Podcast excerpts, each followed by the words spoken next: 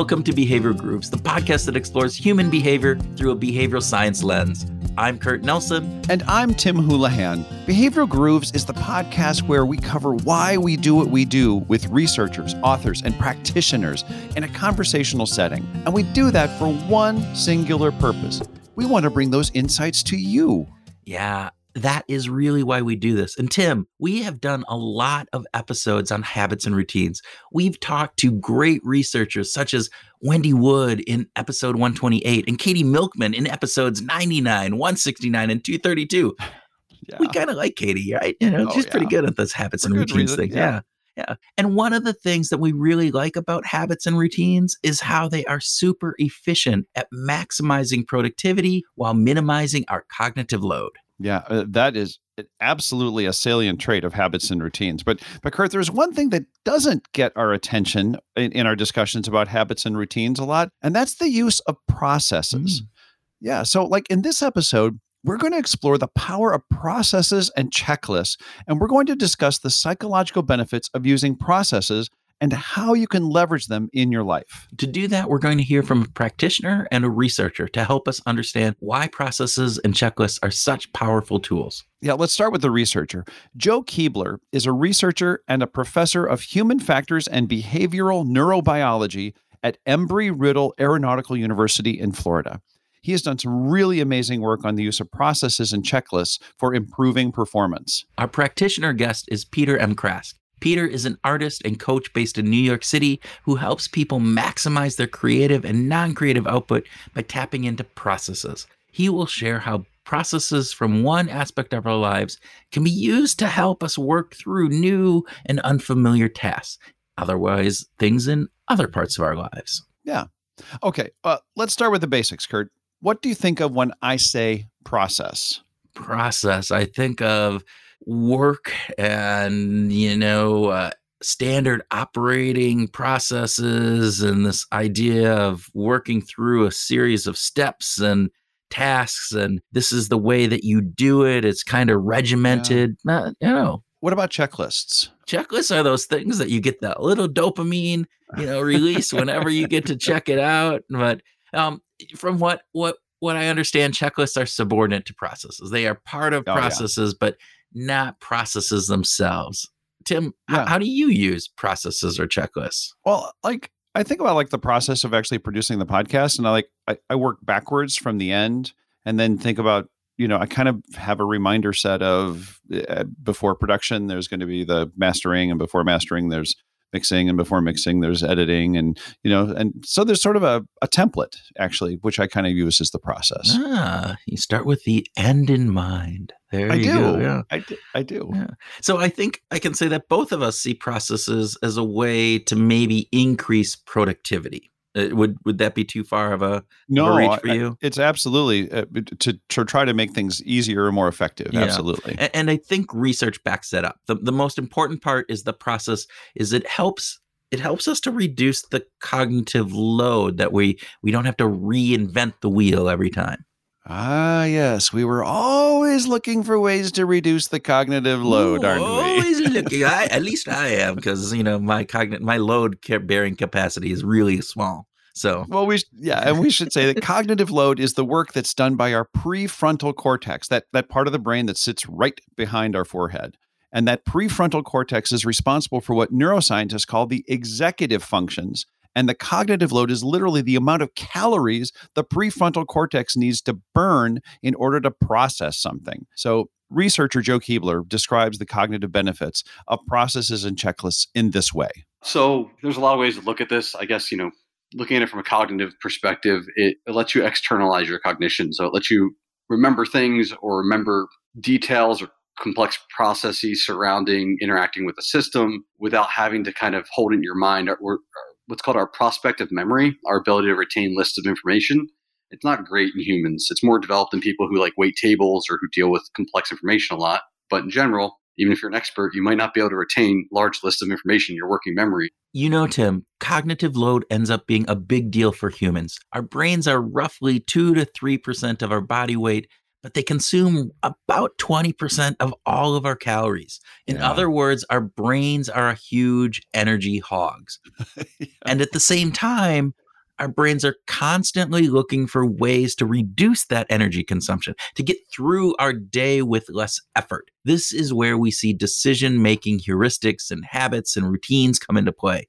They help us reduce cognitive load. Yeah. So, this idea that we can use processes or routines or checklists to help externalize our cognition is a very cool concept. Cognitive aids reduce our effort by freeing up space in our heads to allow us to focus on other, maybe even more important things.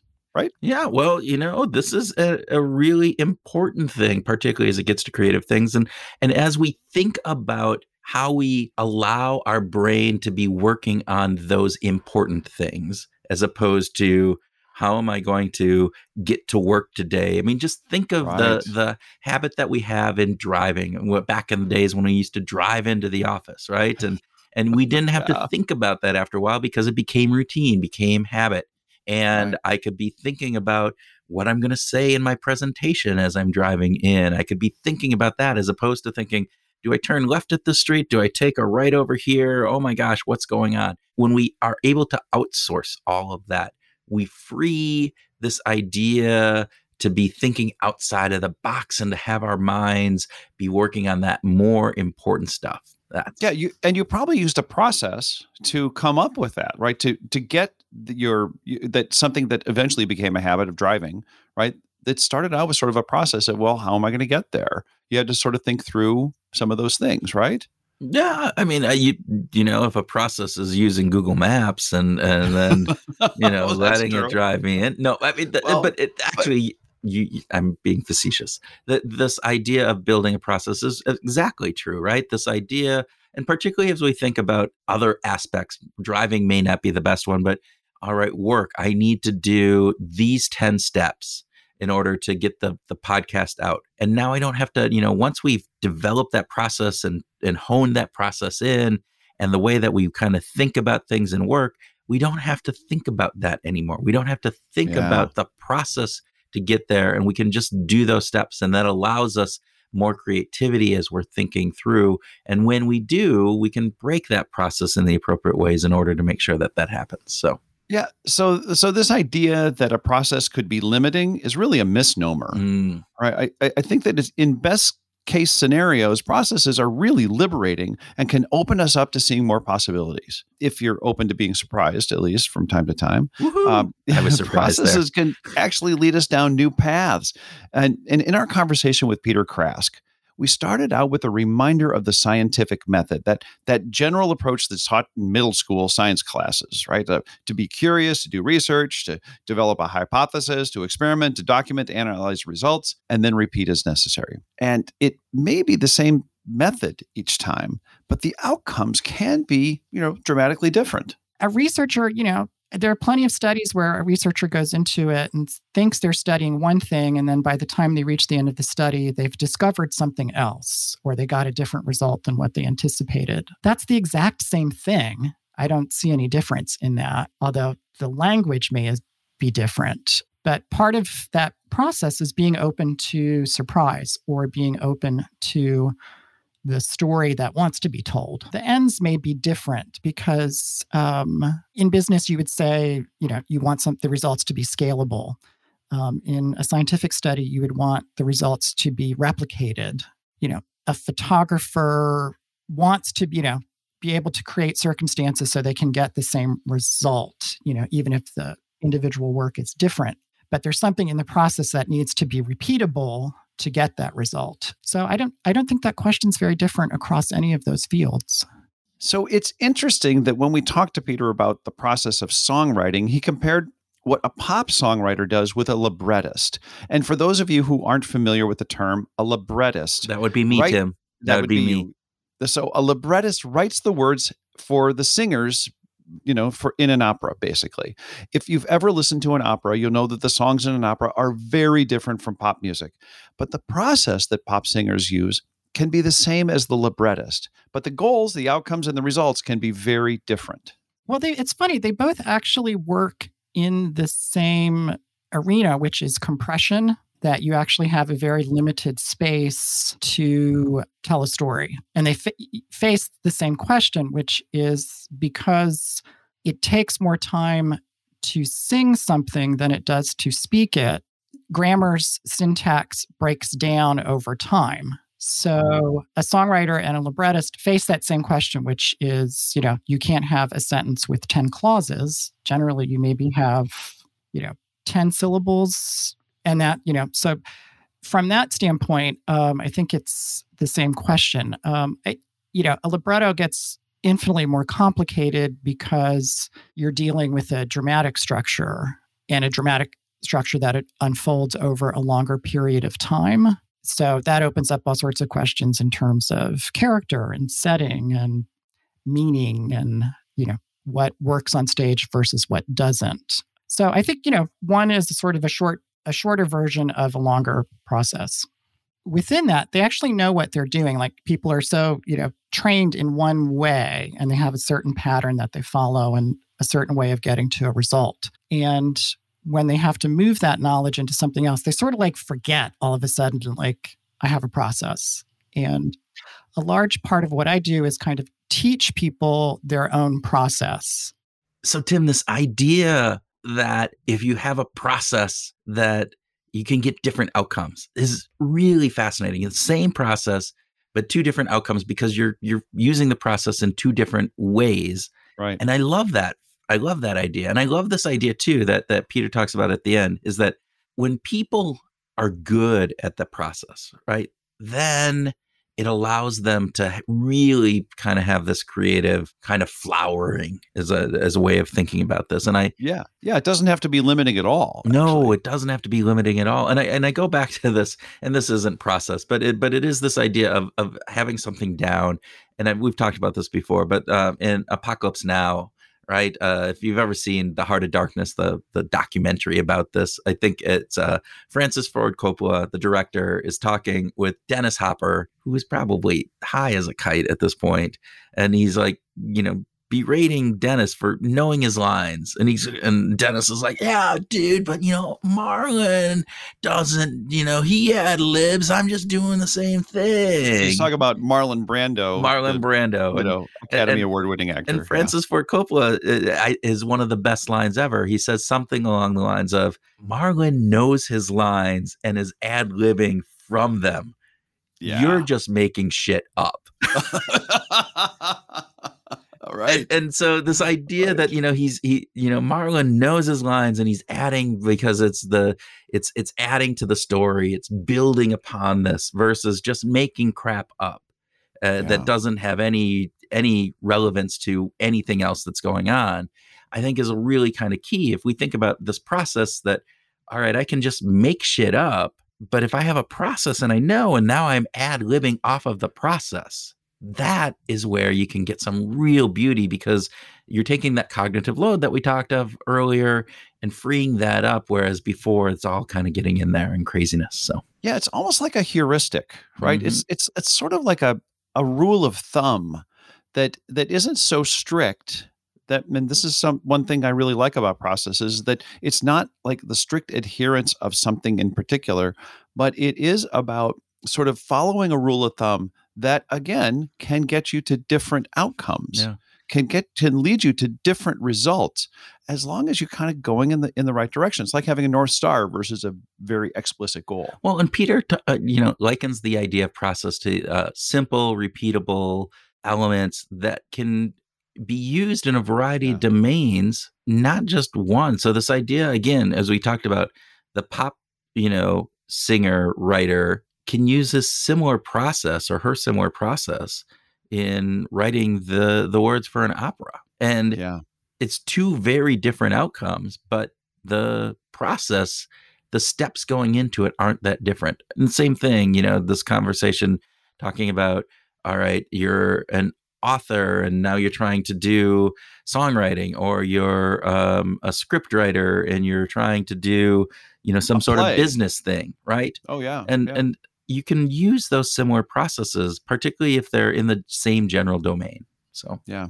absolutely. You know, there was something else that that Peter talked about, and that was about being aware and being intentional in order to create better processes. And like much of what we see in behavioral science, starting with intentionality is really key.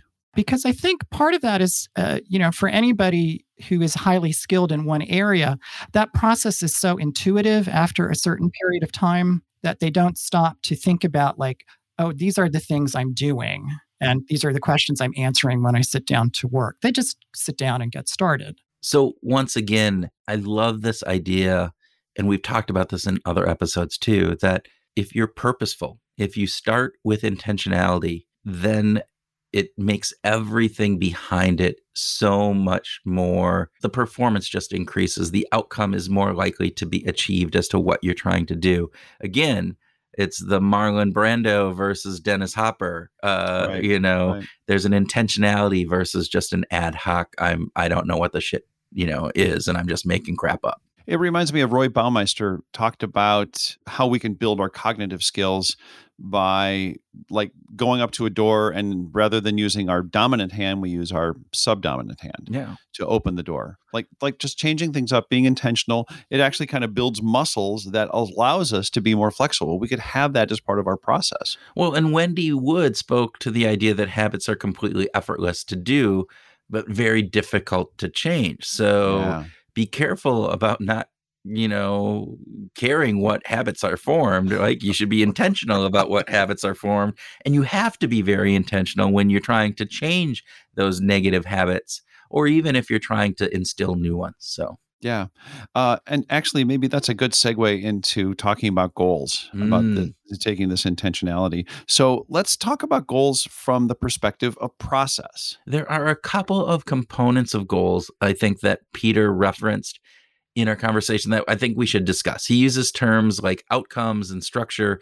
And to me, it sounded like those words were synonyms for goals and processes. So let's listen. I think, you know, it, know, it sounds kind of wishy washy or just, you know, cliche written, but I think it's really, you know, about having the ability to sort of let go of an outcome. And I, and I want to be very clear here that um, outcomes matter and goals matter and directions and plans matter. I think this is where the personal part of it comes in. And, you know, what one person needs to execute a project isn't what someone else is going to need. And there may be, you know, different levels of technical sophistication, you know. So it's very hard to sort of have this kind of cookie cutter approach, like one size is going to fit all. And I, you know, so you know, it's that interesting tension of sort of, you know, there you need a structure and you need a template, but you also need a lot of room to maneuver. Yeah, I just want to say that he kind of nails this idea that outcomes do matter, right? Yeah, outcomes are certainly important, uh, but the goals to get there need to be flexible we've learned a lot about about the flexibility of goal setting and while it's good to have specific goals it's good to be very very intentional we also kind of need not just to give ourselves some grace but we also have to recognize that the world is changing and and changing around us and so having uh, some flexibility in the way that we set our goals and the way that we go to achieve them i think is really important. Yeah, Ayelet Fishbach talked about the importance of flexible goals when we talked with with her, and it's this idea of having a goal is fantastic. Goals are motivational. They focus our attention. They do a whole bunch of wonderful things, as Gary Latham will say, right? Uh, that's really good. But this idea of getting locked into a goal that is never changing given the circumstances, the context, the environment, all right. of those factors that come into play can be very limiting. That can be a limiting piece. And so we need to be flexible about that. Yeah. Yeah. Yeah. So Joel Keebler reminded us that not everything needs a process, but there are some places where you might want to put one, like when the stakes are particularly high. And this is because we want that yeah. process or checklist to help us keep track of things we might just forget or not pay enough attention to or just overlook. So I think that's important. Uh, absolutely. And like the safety perspectives that Joe is referencing are particularly relevant because he's talking about keeping pilots alive. Mm.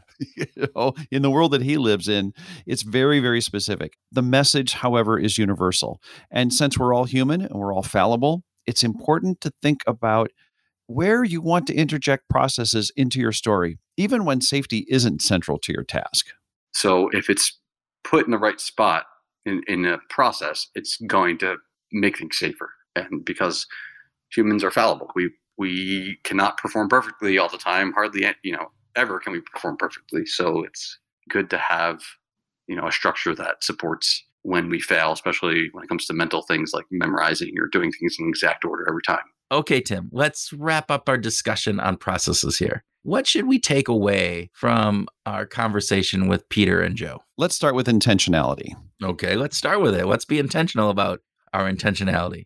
Well, I love this idea that so much of behavioral science mm. comes back to having some kind of intention that that process can be used in a very powerful and positive way in your life as long as you just start with the intention of wanting to be more purposeful in your life. Let's bring more purpose, let's bring process. Yes, let's think about where as you mentioned earlier, what part of our story do we need checklists? What part of our story yeah. do we need to have a process in? And then, as Peter talks about, is we don't have to reinvent that process wheel all the time. That right. that we can take processes that we already have in our lives and transfer them and just slightly modify them, and you'll get a really good outcome often when you do that. Absolutely. What else, Kurt? Let's make sure that we set goals for what we're trying to do, right? This idea that goals are important, and we've talked about this as uh,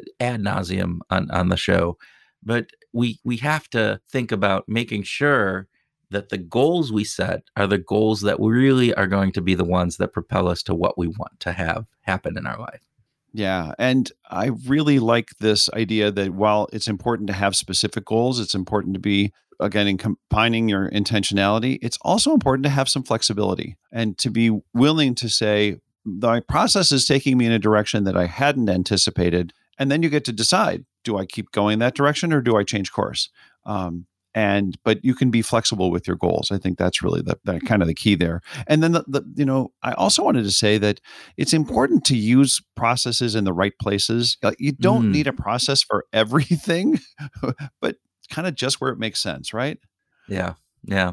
And lastly, remember to keep trying. The first attempt at a new process yeah. might not be perfect, might mean that you have to make changes, you got to make changes over time.